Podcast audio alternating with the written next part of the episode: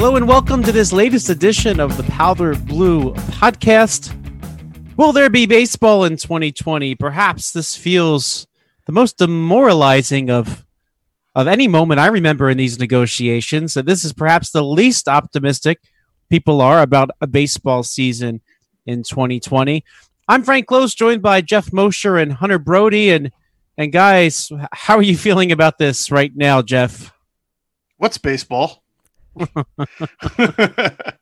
I, I, it's this foreign concept I've never heard of. Um, I'm not feeling great about it, and to be honest with you, I've started to get it kind of, and I don't know if it's good or not. Started to kind of get used to life without baseball, and I imagine that's what happened to a lot of people that left after 1994. That'll never be me fully, but there's just so much going on in the world right now that baseball has not taken uh, foremost upon my mind. And I've, if I had to go the rest of the summer without it, it would suck, but I think I would manage. You could always use a break from something, but I don't want to get to that point. Yeah, I don't want to get to it either. I'm a little fired up today. I'm um, I'm actually in the middle of some Twitter wars right now with some people coming at me because you know I'm I'm not 100 percent on the player side and I'm not 100 percent on the owner side either. I just think this is such a mess that nobody gets a free pass. Everyone involved is a disgrace in my opinion. You got Andrew McCutchen putting up videos about juice and water and all that crap. Stop. I mean that's part of the issue in my opinion as well. I, I hate it all. I hate every single side of this conversation that we're we're having once again. I mean, literally, it's all we talk about, and uh, deservingly so. It's the topic that matters, but it's bothering me that we have to do this all the time. I'd rather, uh, most, I would rather talk about Hector Neris blowing a save and having that argument with you any day of the week. well, it's funny, you know, Geoff. You mentioned 1994. You know. Uh, uh, someone else, so so my friend who's who's who's I guess a Yankees fan on Twitter, and I'm a Cat Cat, uh, she had posted on Twitter, like she, she's a little younger than I, and she had said, "Hey, who was around for 1994? What was it like?" And and my my explanation was that a lot of my peers growing up, I'm 38 now, lost interest in baseball. Like I went through high school, nobody cared. I went through college, nobody cared. And then it took really the Phillies having a really good team beginning in the, late 2000s for people to really get back on board. Now, the 30 for 30 talked about the 98 home run chase. That helped in a lot of markets. But, but Geoff, what was your assessment of that? Didn't did it wipe out baseball for a few years?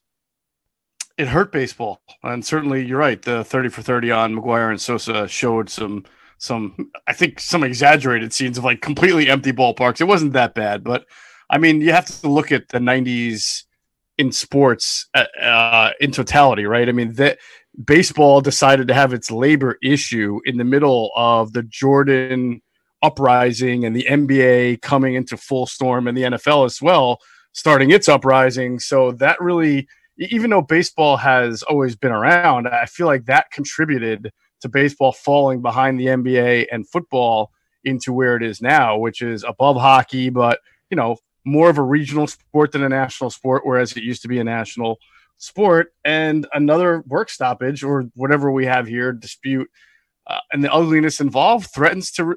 I think it threatens to take away the casual fan, and the casual fan is a big part of a lot of sports especially in the playoffs. That's the issue I have here is, you know, what saves baseball? Because there is no home run chase. There is not going to be 70 homers. Everyone hits 50 these days. Pete Alonso. I mean, no one's watching the New York Mets to see Pete Alonso hit 50 homers like they were with McGwire and Sammy Sosa. So I just think that uh, the one thing I thought of is, and it's so laughable, it's not even close, and it's not going to save baseball at all, but maybe taking away the shift so there's more hits and more people using the field. Is that going to excite people more? Are you tuning in because they banned the shift? Absolutely not. That's the only thing I could possibly think of. So I don't know what saves the game, and that's the problem. Not going to be universal DH. That's not going to just save would, the entire I would, sport. I would think that hurts it even more. No, it might. It might. It might. And the sad reality is there is nothing. I mean, certainly there's they're not going to allow steroids for a few years just to just to increase some home runs. hey, runs. you never so. know. I would not be surprised if that's something baseball does because they clearly don't know how to do a lot of things right. Hey, maybe if they're not playing, they're not getting drug tested. Maybe that's an opportunity to, to get roided up before next season. I don't know. maybe, maybe it'll be a, a home run chase. No, I, I'm not advocating such a thing because, of course, steroids are illegal. But yeah, there could be some long standing ramifications of this dispute. But let's take a moment first and break down the latest. I don't even know what the right adjective is to describe what's going on right now, but perhaps our next guest can sort of help us with that. We have Scott Lauber of the Philadelphia Inquirer with us. Scott, how are you? I'm doing well, guys. I have some words to describe it, but I don't think we could say them. yes, this sure will air on the radio. Podcast. No, we can say anything.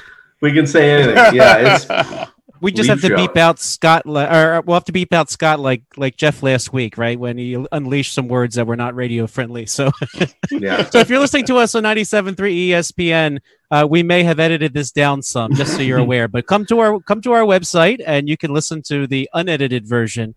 Uh, not suitable for work. We'll, we'll, we'll throw that mm. out there. we'll call it the Mitch Williams version. uh, but Scott, how would you describe what's going on right now? It's a total mess. Uh, it's a complete mess. Um, they've messed this up every which way they can, and now we're sitting here.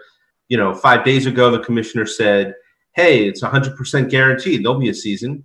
You know, I have the authority to just declare a season. And you know, last night he comes out on the same network that um, on on ESPN, and he says, "I'm not so sure anymore." And so, you know, who knows? I I've written a story that is going to post online this afternoon, and my my read on it is that the, the it's not as simple as him just saying I declare a 50 game season, because the union's already threatening a grievance, and the league does not want that to happen, and the calendar weirdly is you know we focused on the calendar and we've said they're running out of time they're running out of time. It's actually the opposite for a 50 game season. They have too much time I think the way I looked at it, I counted backwards from September 27th, which is the day they'd like to end the regular season. If you count backwards, so you go, okay, like give them give them like a few more days, like let's say starting today, give them a few more days to work out the health and safety protocols. Then give them about a week to report to spring training.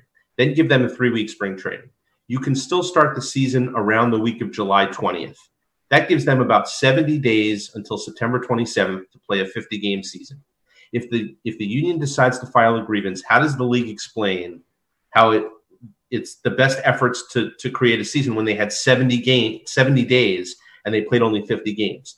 So Manfred's got to almost run the clock out a little bit. He's got to almost play like a four corners defense and and run some time down. And then in 10 days, he can throw his hands up in the air and go, All right, we did the best we could. Now we'll play a 50 game season. So when you think about it, what the players did last Saturday with Tony Clark coming out and saying, "Tell us when and where we'll be there," was actually a really a really shrewd move on their part because the league can't go ahead and do that now.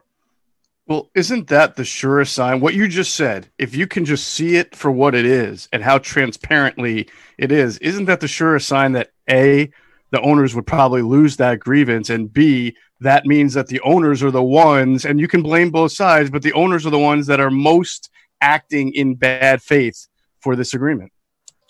Yeah, I mean, I don't think that they would be as worried about the grievance as it seems like they are, unless they thought they'd lose. And, um, you know, I, I also don't, as you said, Geoff, like I don't discount the possibility that the owners had a conference call yesterday with Manfred, and I don't discount the possibility that maybe um, eight owners raised their hands and said, you know, if it's 50 games or no games, we'll pick no games.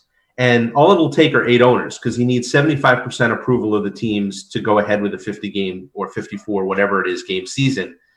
All it would take would be eight owners to say, now nah, we'd rather not play at all. And, you know, he, he said last night that the owners want to play. Um, and he you know he works for the owners, and I suppose I suppose we can assume he speaks for them as well. But um, you know, I mean, you've got owners out there like like Tom Ricketts of the Cubs who says the losses this year will be biblical, and you've got Bill DeWitt from the Cardinals saying it's unprofitable to own a team, which boggles the mind when you think about how, how much they brought in in revenue last year and what the television contracts are worth, and the new one that they just signed with Turner. Um, but you have owners out there who are who are dropping hints that like this isn't this, this doesn't sound great to them, and maybe there were enough owners on that call yesterday who said, "Yeah, you know, we'd really really rather not do this," and now he's got to figure out how to spin that or save face. A, lot of people are focused on the right now, and I think at this point the, the ball is definitely in the owner's court, as you stated. But this process has been going on for months and months. So when you look at the player side over the last couple months, I mean, I have to put blame on them as well because we shouldn't even be in this scenario to begin with. Right. I mean, look, there are no winners here.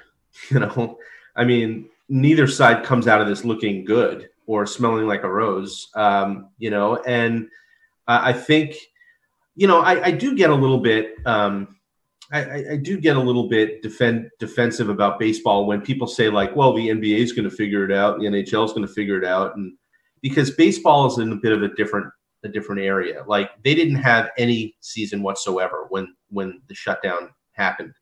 They were in the middle of spring training. You know, the NBA and the NHL have already played 75, 80% of their season. A lot of their revenues from their regular season are already in baseball was starting at zero. So they really did have to come up with an economic plan to get themselves through a pandemic shortened season to get to the playoffs at the end of the rainbow where the big money is. And, you know, uh, they've just had a really hard time doing that. What's really interesting is if you go back to the agreement they made on March 26th, which we keep talking about, March 26th was supposed to be opening day. And that agreement was supposed to provide kind of like a framework or uh, um, at least a, a kind of a guideline for how the players would be paid during the shutdown. Well, if they hadn't made that agreement on March 26th, maybe this would be a whole lot easier to negotiate because you know the players think they have a deal for pro full prorated salaries that they don't they don't want to reopen that deal and renegotiate that. And if that deal didn't exist, you know maybe they'd be less inflexible than they are about 100% prorated per game salaries. Maybe they would be more open to taking supplemental reductions. But they say, hey, look, we have a deal. A deal's a deal. Why why are we going to play thirty percent of um, why are we going to agree to 30% of our full season pay to play 50% of a season? You know, if you're going to pay us a third of our salaries, just let's play a third of the games. And, you know, that's kind of where we are. So, so I was looking at the, the March 26th agreement. So the LA Times had some specific language and under resumption of play, it says there are three criteria no restrictions against fans attending games, no restrictions on travel through the United States and Canada, and third, no unreasonable health or safety risk to the players, staff, or fans. Now, one thing I found it, I found interesting. Yeah, you could say all three of them are an issue right now. But I was surprised. I this was the first time yesterday that I heard Major League Baseball actually bring up health. I had not heard them mention that, and, and there were reports that uh, it sounded like that they were in agreement on some health and safety measures. Why do you think health is coming up from the side of Major League Baseball right now? Again, my, my read is that it's a way for them to run some time down, you know, to get a little closer to a point in the calendar where they could go, well, all we could do is 54 games. So that's what it's going to be. Um, I don't want to undersell it though. Like health is a huge problem. So last week I was working on a lot of this um, labor stuff and and the financial aspect of it. And i i sort of going through some things and thinking like it's been almost a month since mlb put forth that 67 page what they call the first draft of a health and safety manual. That was the one where you know they proposed some weird stuff like you know players can't shower at the ballpark and they have to they can't use the hotel workout room or you know some pretty austere but i'm sure necessary measures to try to keep the virus contained um, and so I, I, was like, well, it's been about a month, and we've been so focused on the financials that we really haven't talked more about the health and safety. And I was talking to a, a um, infectious disease doctor from Brigham Women Brigham and Women's Hospital in Boston, and he was we were talking about the spike in cases in places like Arizona and Florida and Texas where there's a lot of baseball, and just those three states alone would have five teams, total of five teams plus all the spring training sites and we were talking about that, and he said, Yeah, the cases are going up there. And so if I'm baseball and I'm looking to restart spring training, I'm going to advise teams don't go to Arizona and Florida if you don't have to. And, you know, look, we might get to the end of all of this, and the virus determines that there won't be a season because there can't be. And all of this talk about prorated salaries and all of that doesn't doesn't really matter because the virus doesn't care about any of that. So that's a huge piece of this. And I, I, but I did think it was convenient yesterday that, you know, I think the Associated Press obtained a letter that stated that some players and some staff had tested positive. Didn't say when they tested positive, but that they had. And so, yeah, now that's going to come back up again. And you know, I do think that that's a way for for the league and a legitimate way for the league to say, all right, we can't just say 50 games starting now, everyone go to spring training. We still have health and safety protocols to work through. And if that takes a week, if that takes 10 days, then they're getting a little bit closer to you know the point in the calendar where they'll have to declare a season and it'll look a little bit less like something that the players could grieve um, and and recoup some money. I want to get back to what you said about the revenue uh, and what the owners are saying, and the idea that for some owners, we don't know, um, it might be a better idea in their heads to just not have baseball. And I'm struggling to reconcile that with what you said about the new TV contract, with the money that they were able to make next year, with the money they'll be able to make up in years to come for whatever they might quote unquote lose this year. Scott, can you tell me about this owner, this group of 30 owners, and is there something larger at stake in their minds than just baseball this year? Is it they're recognizing how the NBA is kind of being quote unquote run by the players, the strength of the players union in baseball. Are they? I, I hate to have this like stereotypical picture of a bunch of greedy old men counting Monopoly like men, pennies. Right? Yes, yeah, but that's really what With I'm their monocle and their top hat. Right, and yeah. I'm not absol- absolving the players for being greedy as well, but it seems like the billionaires are being way more penny pinching here than the players. And for what reason? Yeah, I mean, look, I think it definitely comes off that way. Um, I, I, don't know. I, I, think, you know, I think like anything, you've got you've got a group of thirty owners who are probably in it for various reasons. Some truly love the game. Some uh, are in it for other reasons. Um, uh, I, I, don't know. I, I don't know how many hawkish owners there are who are saying what I was saying before. Like if it's going to be 50 games, and look, if it's 50 games and it, Manfred imposes a 50 game schedule, the players have already said, well, then you don't get your expanded playoffs. At least not until we we have to collectively bargain that after next season. So the owners really want that because that's really where the money is. And you know, maybe maybe there are hawkish owners who are saying, if look, if I don't have my expanded playoffs and it's going to be 50 games and I got to pay them their full salary, you know, their their per game salary for 50 games. I'm not doing this. Like, let's just cancel the season.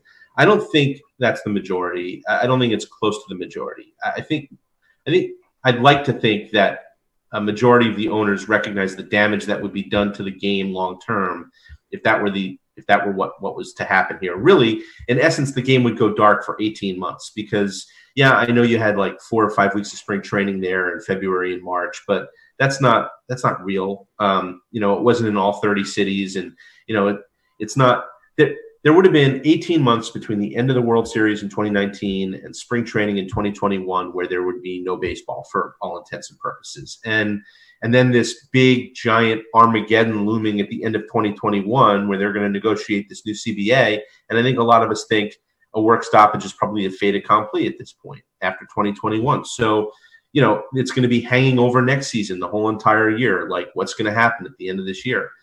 Um, I think majority of the owners realize that that's not a good situation for baseball. That um, as as unsatisfying as 50 games would be this year, you'd still have 50 games. You'd still have a postseason. Um, you'd have people who would say it's illegitimate, you know, and they'd break out the asterisks and they'd say it doesn't count.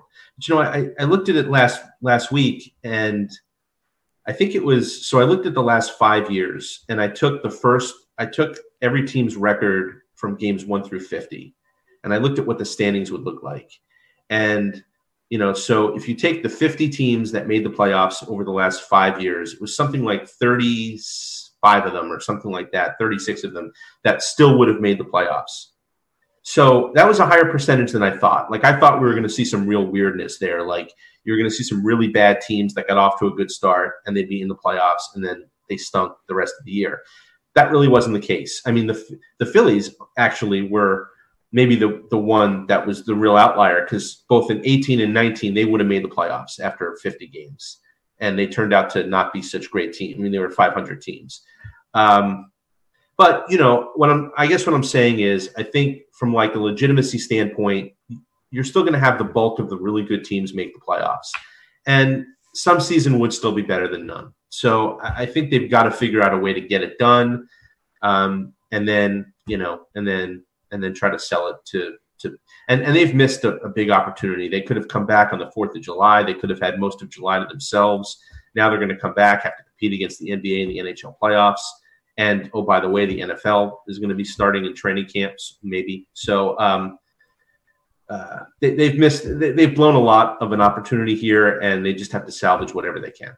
Yeah, that's the big thing that I'm seeing is they pretty much just wasted a big opportunity, and it's concerning because when you look at um, this game moving forward and next season, is this going to rub people the wrong way? So what saves the game? I mean, we just saw the documentary, the 30 for 30 with McGwire and Sammy Sosa. And the one idea that came into my mind was if you take away the shift, does that mean it will be less home run or strikeout? But then that also defeats the purpose because the home run was what got people going in the 90s. So it makes no sense. There to me, I don't see something that will make baseball be saved. Like I don't know what you could do with the game that saves it after something so ugly.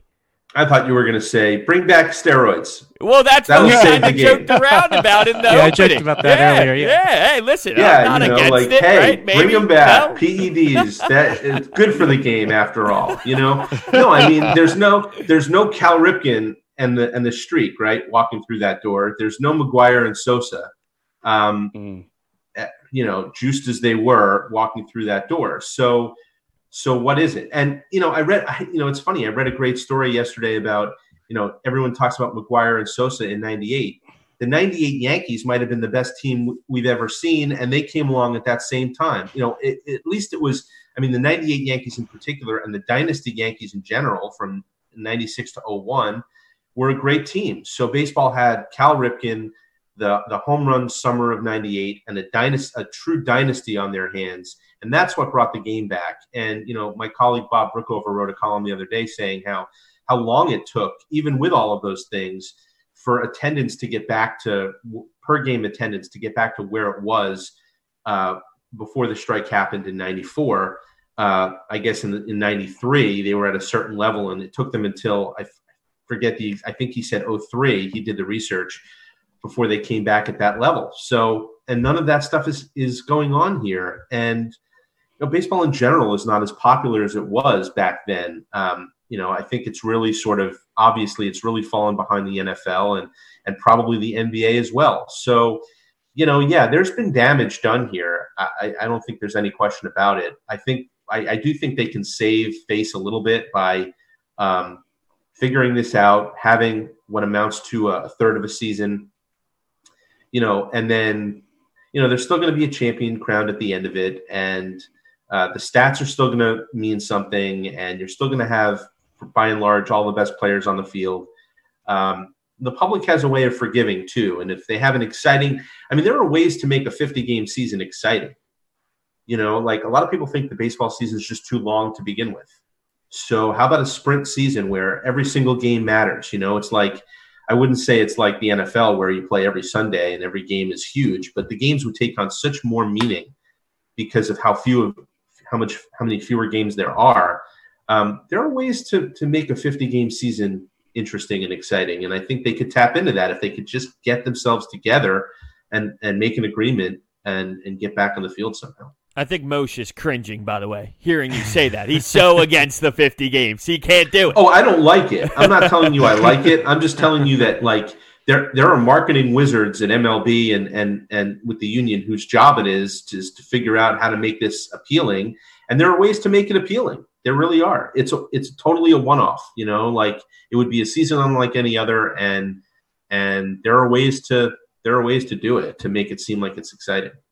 Now, Scott, I wanted to ask you specifically about the Phillies. I guess I have two questions. One, have you heard anything about the Philadelphia Phillies organization's take on all this?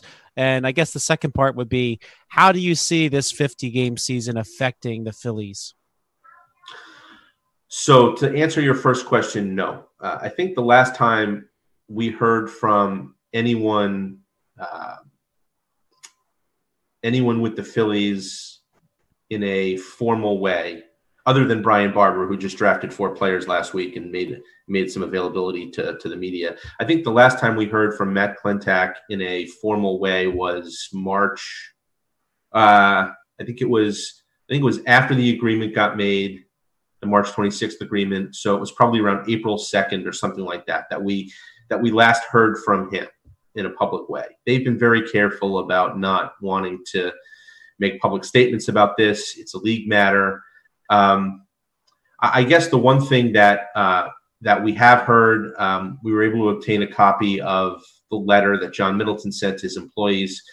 It's got to be about three weeks ago now, where he um, where he put forth pay cuts for everyone who makes, I think it was ninety thousand and above.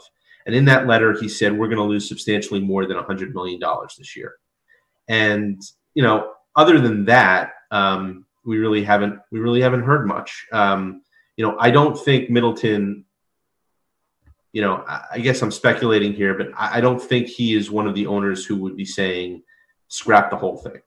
Like just knowing him, um, I think he wants to play a season. I think he's told his people that he's hopeful that there will be a season, and I think that's legitimate. So, um, you know, he's not he's not denying that they're going to lose a lot of money.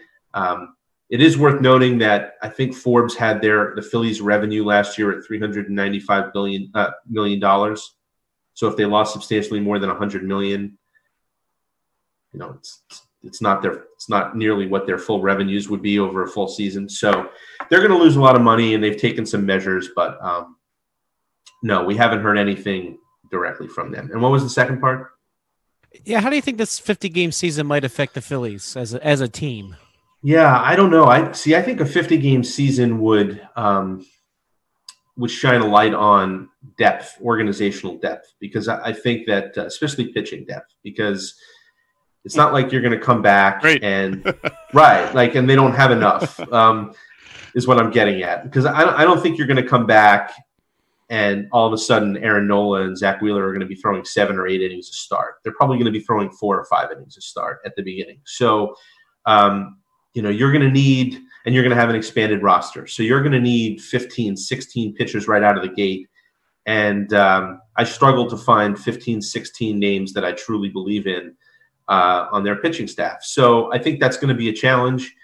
Uh, for whatever it's worth, they have started hot or hotter. They, the, the the first 50 games, the last two years have not been their problem. It's been the last 60. So uh, we're playing sort of the portion of the season that they would that they excelled at under Gabe Kapler. Um, maybe they get some energy from a new manager in a in a short season. Um, maybe that would have more of an impact than it would over a long. I, I don't know, but yeah, I mean, I think I think depth is going to be important. I think uh, health is going to be even more important because if a guy gets hurt, he's not going to have the same amount of time to recover and get back on the field. Uh, so many variables. So I wouldn't even I wouldn't even know how to handicap it, but I'd be worried about their pitching.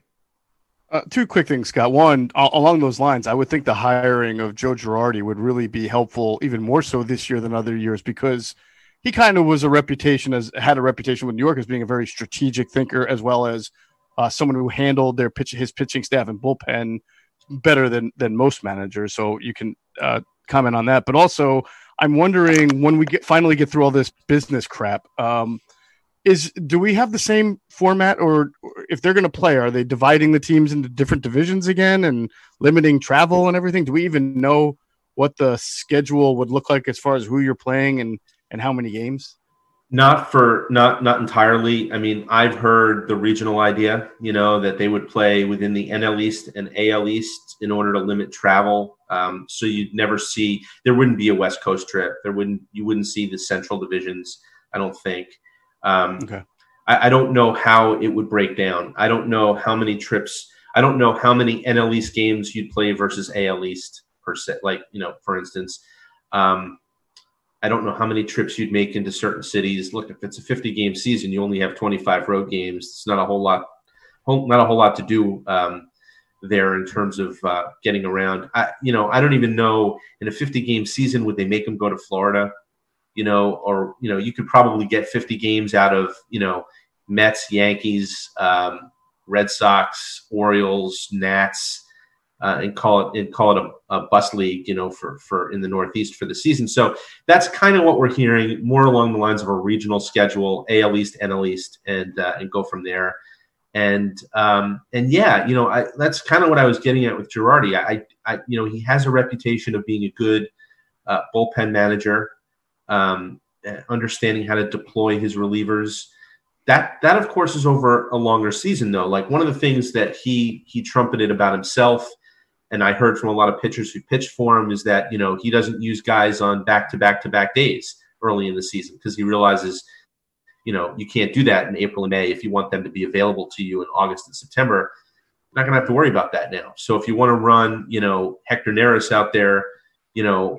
Um, a little bit more often. I mean, what are you keeping him fresh for? You know, it's a 50 game season. So I, I don't know. It'll be interesting to see, you know, from a strategic standpoint, how how all of that changes. And plus, you have an expanded roster um, to use. So, um, how does he make use of that? You know, and a taxi squad. So we'll see. You know, could could a guy like Spencer Howard be be important to the Phillies this year? Absolutely, he could, because now you're not worried anymore. It feels like ancient history that we were back in February. We were worried about his workload. Like, oh my God, he only threw 99 innings last year. How is he going to be fresh in September? hey, guess what? Like he's not going to get anywhere near that now. So roll him out there every fifth day, you know, and and let him make his eight or ten starts, and there you go. It's a good season for him. So it's going to be there are going to be a lot of dynamics at play um, in terms of strategy and roster. Absolutely, yeah. I'm going to throw a little curveball here at you, and we're going to take approach to the uh, to the cheating scandal that happened. Did the Astros escape? I mean, we were talking about one of the most historic cheating scandals in in sports, in the history yeah. of sports, and I don't know if it will ever be talked about again. And I just picture maybe a year from now if they go to the Bronx and there's fans in the building. Does it hit the same way? I mean, it seems as if they truly escaped this, which is mind blowing. They did. They did. I mean, I guess you could say they lost their manager and their general manager. So, and they got, they still got, you know, hit with draft pick, you know, issues and whatever. But like, yeah, from, certainly from a like public relations standpoint, it was bad, but it was bad for only a short amount of time. Now, you know, there's so much to yell and scream about about baseball in general that the Astros are like a footnote, and they're not going to have to go everywhere. I mean, they're they're going to play probably 25 to 27 road games uh, maybe confined within you know the central part of the United States. You know they'll they'll play some games in Texas against the Rangers. A lot of Astros fans will go there. So like you said, they're not going to have to go to Yankee Stadium, and they're not going to have to go to Dodger Stadium uh, for an interleague game against the Dodgers, who they beat in the World Series in 2017. And they're not going to have to go, you know, to places like that um, where they're going to face the the brunt of that. So um, yeah, I, I do. I think they got off easy, and and if and if you fast forward to next spring training, uh, if things are back to normal, which is still a huge if, um, people are going to be talking about you know this looming CBA negotiation, not not the ancient history of the the Astros and their cheating. So unless they find another way to do it and they get caught again, yeah, I'd say they're off the hook. You never know. Wouldn't put it past them. yeah, yeah. But now the Yankees are in the mix now for yeah. 2017. So well, Scott, yeah. thank you so much. It was uh, so generous of you to, to, to to spend all this time with us. And everybody, check out Scott Lauber's work at Inquirer.com and in the Philadelphia Inquirer. Thank you so much, Scott, for joining us. This is Powder Blue, Frank Klose, Geoff Mosher, Hunter Brody. We'll be back after this. And welcome back to Powder Blue. This is Frank Klose along with Geoff Mosher and Hunter Brody. And very generous of, of Scott Lauber to, to give us all that time. And um, lots lots to talk about from there. I, I, will say Scott was pretty tuned in to, to everything that's been going on. Nothing's gotten by him so far. It seems like right. So so Geoff, what, what was the one takeaway from from that interview that really sticks with you after after that discussion? Well, Scott really thinks there's going to be baseball this year, and I think um, that's obvious, right? Because of that. Well, we all thought that was obvious days ago because we felt that if negotiations continue to break down, you just go to the, the default setup of 50 games and and full pro in that. But then we learned that all, all of a sudden the owners were going to pull that off the table, and that threw everything into a kind of state of you know WTF? What's going on here? And it has made some people think that there won't be baseball. Scott seems to think there will be baseball. I, I think the biggest thing that stuck out, and and it still is a question for me, is I would love to know among these 30 owners if they are as solid as they appear or if there's a lot of discussions going on, on amongst them. I want to know more about this ownership committee group of 30 and how solid uh, they really are. Yeah, no, that's interesting. The way that, you know, if, if there's a lot of people within the owners that are kind of going head to head with each other, but the way that it's perceived is they're all standing together as one. It might not actually be that way. But I, I was interested in hearing the, the Philly side of things because we haven't heard anything about any anyone with the Phillies. And, you know, John Middleton, I think a lot of people like John Middleton. I know the whole, hey, spend the stupid money conversation is something that people want him to do because they need starting pitching. And there were times where maybe he, he told Clint Hey, let's pull it back a little bit. Let's not spend all the stupid money. So, you know, but overall, I think everyone in the city understands that John Middleton is a is a guy that wants to win. I mean, he's an owner that really does care about winning. He is passionate. But when it comes to this side of things, we haven't really heard much from John Middleton. I mean, he's part of them as well. So I just thought it was interesting to hear the Philly side because we haven't really heard much at all.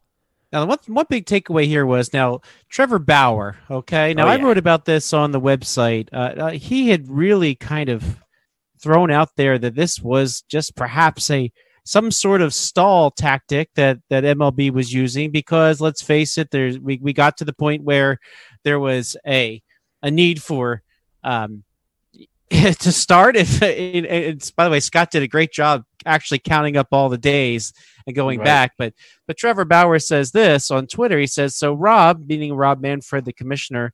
Explain to us how you can be 100% sure there's going to be baseball, but not confident there will be baseball at the same time. What changed between those two statements? And he simply thinks is he doesn't want to start because 50 games would, would not account for 20 days. So so so what about that? Eh, could could could this just be some ruse hunter that's just going to buy them I don't know, two more weeks of time and then they can say, "Okay, 50 games, here we go." I wouldn't put it past them. I mean, the owners are slimy and yeah, they, they I would not put it past them at all.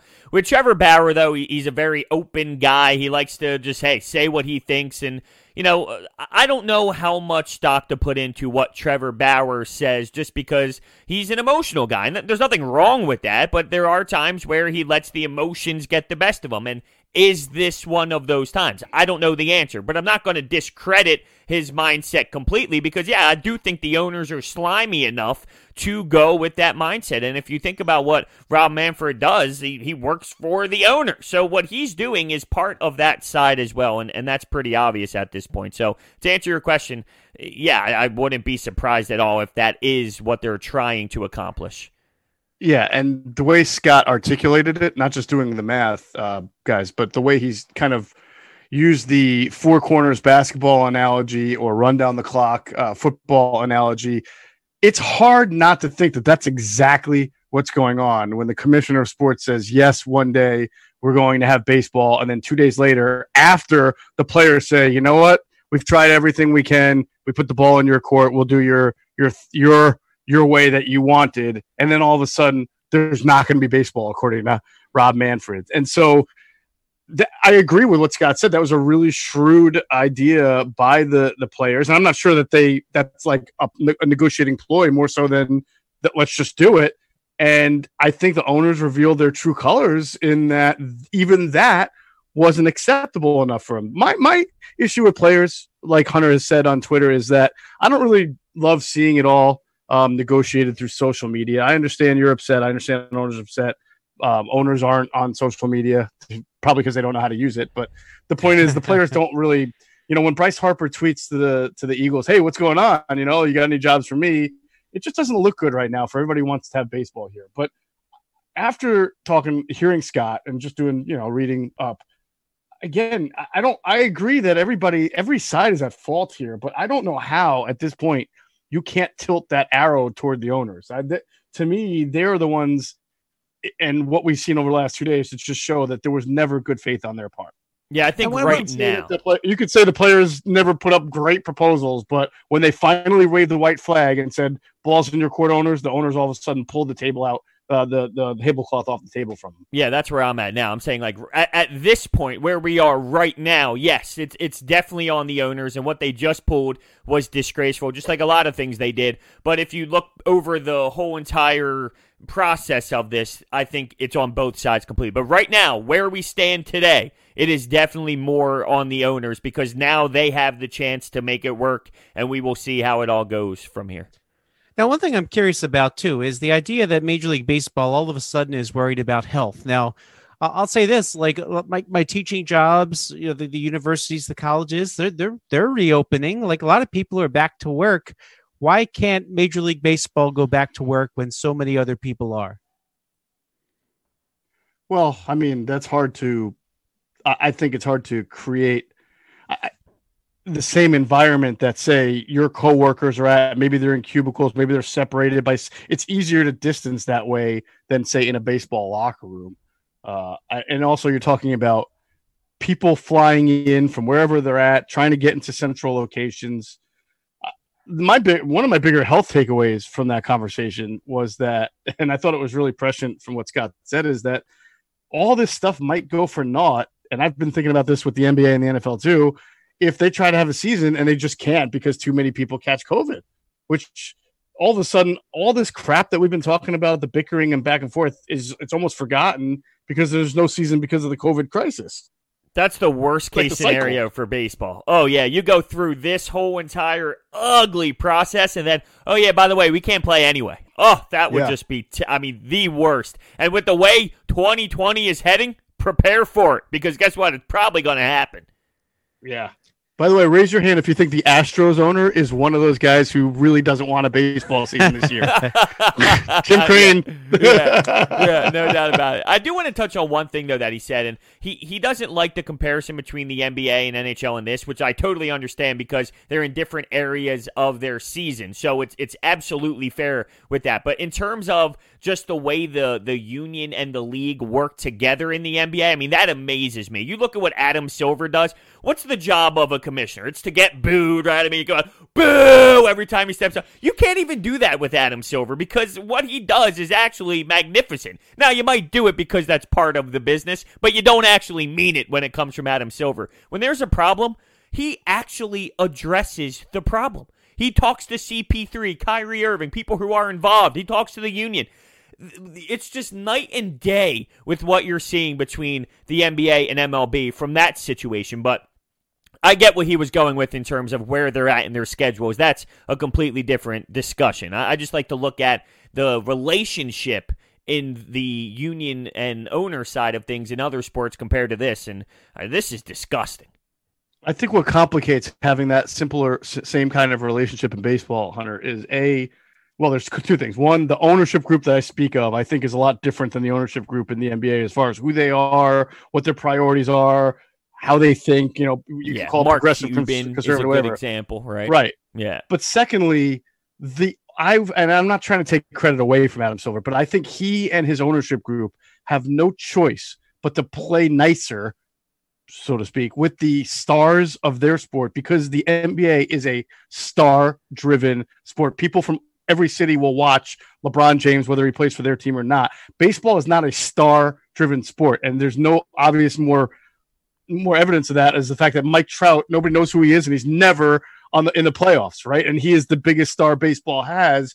And it's not like the owners are thinking right now, oh my God, we need to have Mike Trout playing baseball this year. It's just such a different thought process that they don't feel like they have to placate to the the Trouts, the Verlanders, the Bryce Harpers of the world because it's just not the same. You know, it's not. Well, they should take some notes because obviously the NBA is doing something Maybe. right, even though it's a little bit more star driven. it is. I yeah. I yeah, I know. I hate saying that the players run the asylum when it comes to uh, other sports, and sometimes that bothers me. But sometimes it's good for the sport. I mean, it's obvious that you know what? Maybe they do take a step back and they play the nice card, but guess what? The nice card has clearly been working compared to whatever they've been doing over the last however many decades. I don't disagree. All right. Well, one closing thought before we we head to our break. Does this come? Does this has come together in two weeks? If it was a stall tactic for all this, uh, two weeks from today when we record this, are we going to be talking about the baseball season that's about to begin? I hope. I hope. Two weeks. How much time did they? uh Did Scott say they have to drain off the clock here to make this fifty About- games thing About work? two weeks. Yeah, I think we're gonna have baseball. Well, we shall see. When we come back, we'll talk a little bit about the MLB draft. There was a draft in the middle of all this, believe it or not. But we'll, we'll talk about that as we wrap up in our next segment. This is Powder Blue, Frank Klose, Geoff Mosher, Hunter Brody. And welcome back to the Powder Blue podcast. Frank Klose, Geoff Mosher, Hunter Brody. I'll say this, guys. On Wednesday, everything seemed optimistic. There was an MLB draft. The commissioner said there will be a 100% chance of a season. And it's a short draft, but there was a draft. so just to quickly, I wanted to run down the, uh, the what the Phillies did during this draft in this this final segment. So uh, the big news: uh, the Phillies signed two play, two players that were of of note. First, Mick Abel, a right-handed pitcher out of Jesuit High School out in Oregon, who um, the Phillies think they have no problem signing. He had committed to the Oregon Ducks, and uh, so they, they signed a pitcher in the first round from the, the high school level. Now that's really the first time they they they spent a traditional first round pick on a high school pitcher. You have to go way back to Kyle Drabek, who of course did not amount to anything, but got the Phillies Roy Halladay. So um, so that was worth. Before that, of course, Cole Hamels was the other traditional first round pick that the Phillies took. Uh, but another name that got a lot of attention was Casey Martin. He's a shortstop out of Arkansas. He did uh, not get drafted in the first round like originally a lot of people predicted he would. He kind of fell after an injury and a, a tough season, but um, he's uh, he's somebody that the Phillies have a lot of high upside. But guess what? They had just four picks total in this entire draft. Well, let me ask you guys this first: Is a five round draft even a draft? I, I would say yes, right? I mean, like, yeah, it is because I think the draft is way too long to begin with. Uh, I'm curious if, with all the whole minor league situation going down, is there a way to almost trim the minor leagues, which would then trim the, um, you know, dr- trim the draft? I just think that there's way too many leagues, single A this, fall ball this, and all that. And if you trim it down, yeah, you have a less chance to hit on some of these prospects. But I think it would just be overall better for the sport. I, and and just to go back to something real quick when we were talking about uh, Abel. These draft picks and the comps that they get on MLB Network, Justin Verlander and Strasburg. I, come on, you're going to sit here and sell me that this 18 year old kid's Verlander. There were, there were a couple that I liked. Porcello, and then I, I found the one that I saw. Well, I'm only saying that because it's like realistic. I feel, you know, it's not so obnoxious. The name I couldn't think of when we were at the break was Flaherty. Now look, Oh, Jack Oh. Flaherty. yes, it's Jack it's, Flaherty. it's a reasonable name. That's all. Give me reasonable names. Don't throw me Cy Young Award guys or even guys that can't get it done in the World Series like Verlander. Took a shot at him. well, I mean, uh, let's uh, face it. How many people in the drafts actually become stars? Right? I mean, like Scott Kingery gets drafted. Oh, he's he's a Chase Utley. You know, like, but of course he's not Chase Utley. But is he going to be a useful player in the major leagues? I want to know what Mickey Moniak's comp was because I'm still waiting.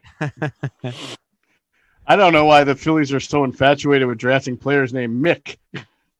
You got Mickey Moniak now. You got Mick Abel. Like, who's the next Mick that's going to come in? and It's not like the Eagles with anything Jalen, Like Jalen It Reagor, is like the Jalen Eagles Hurts. Jalen. Yeah, Jalen Mills. Yeah, no, that's a good point. thank you. Good point. Uh, I'm just glad they took an arm. To be honest with you, I feel like, uh, well, I, I don't know. I sound like a hypocrite because I've said the biggest, biggest indictment of the Klentak MacPhail regime is that they have failed to breed an arm, and that that's what they came and said. You know, you buy the bats and you develop the arms, and there's not one single arm that you could say that they developed Hmm. at all. So this is another chance to develop one, although their track record suggests it's not going to be good because they haven't yet. I'm not against the 18 year olds. I just really am looking around the league, and I know that there's some younger guys who have come in under the college years. I know Juan, Juan Soto and Ronald Acuna Jr. in our own division are young studs, but I like the college vibe. I like going with some older guys who might not have to spend four years in the minors. Maybe they play one year in the minors, then they're up and ready. I, I'm, I'm enjoying the college vibe with some of these players. Haseley's one of them, and some of the other guys as well. So, you know, I'm not against 18 year olds. I just think the game is starting to change a bit when it comes to these younger players, less time in the minors, and college players give Well- you a better chance at that, I feel. if the if you're really um, real quick, if you really consider how much the game has changed, I feel like we should put more emphasis in how we talk about the team's international spending money than it's drafting. To be honest with you, No, You know that's I mean? very true. Absolutely. Who are they developing from? You know, uh, the you know the South American countries and maybe even Asian countries, and um, you know, obviously non non uh, USA countries, because that's really where the game is going. And to me, that's actually more important of your franchise development than your draft. And I will say this about the, the Phillies here. But oh, by the way, I have your comp for Mickey Moniak. Okay, I Oh, found I found please. the MLB.com article when he was drafted first overall. Dave Magadan. Todd Zolecki writes. Be- You guys ready? I don't know. Moniak is most often compared to drum roll Christian Yelich. Christian Yelich. I would love that. Are you kidding me? We could have had Christian An Yelich. Then we wouldn't have even needed Mickey Moniak. You sure it wasn't Jeffrey Leonard? I'm baffled. We're never going to see him. You guys do know that, right? That would Wouldn't be, something if your first overall pick never makes the major leagues. Oh, it's- that would be Yeah, that usually they be- make it even if it's not merited. right because you have to. right. All right. Well, I totally, I totally lost my train of thought with that. But I, oh, I know what I was going to say. I will say this: the Phillies were aggressive on signing free agents. The rule said if you're, if you're undrafted, you can sign for twenty grand. Now they did, they did draft Jake McKenna out of Ocean City High School, high school pitcher. I don't know, uh, or not draft, excuse me, sign him. Uh, the twenty thousand dollar bonus, but they took a lot of. Uh, they signed one, two, three, four, five, six, seven, eight other players beyond McKenna. So they've and they were all pitchers, nine pitchers the Phillies signed as free agents. So my guess is that's the way they're going to develop the arms, hopefully. And some of them stick. I mean, let's face it, these perhaps would have been drafted in rounds six through thirteen. I don't know if it was a normal draft or maybe maybe even less than that because there's some teams that inexplicably I'm looking at this list: the Pittsburgh Pirates, Tampa Bay Rays, uh, the um, Los Angeles Angels, which surprises me, Detroit Tigers, Cleveland Indians, Chicago White Sox, all signed no players after the draft. Interesting.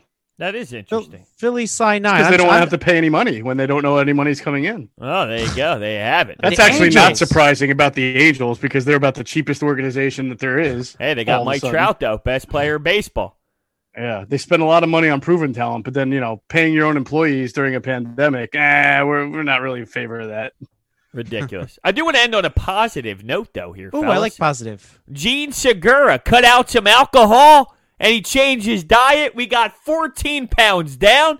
Maybe that's a difference maker. Maybe our hustle, hustle to He first lost, base. he lost 14 pounds of whiskey. That's Yep. great. 14 pounds of whiskey, and maybe we see him at third base making some plays down the down the uh the foul line. Hot there. corner there. Yeah. There's your If I, positive. if I give of the up day. alcohol while I lose 14 pounds, I don't I don't know if I I don't know if I drink that much, but That's a lot of whiskey, huh? That's a lot of whiskey. the idea of losing 14 pounds Tap sounds good. Yeah, but but but all I have right now is alcohol. There's no baseball.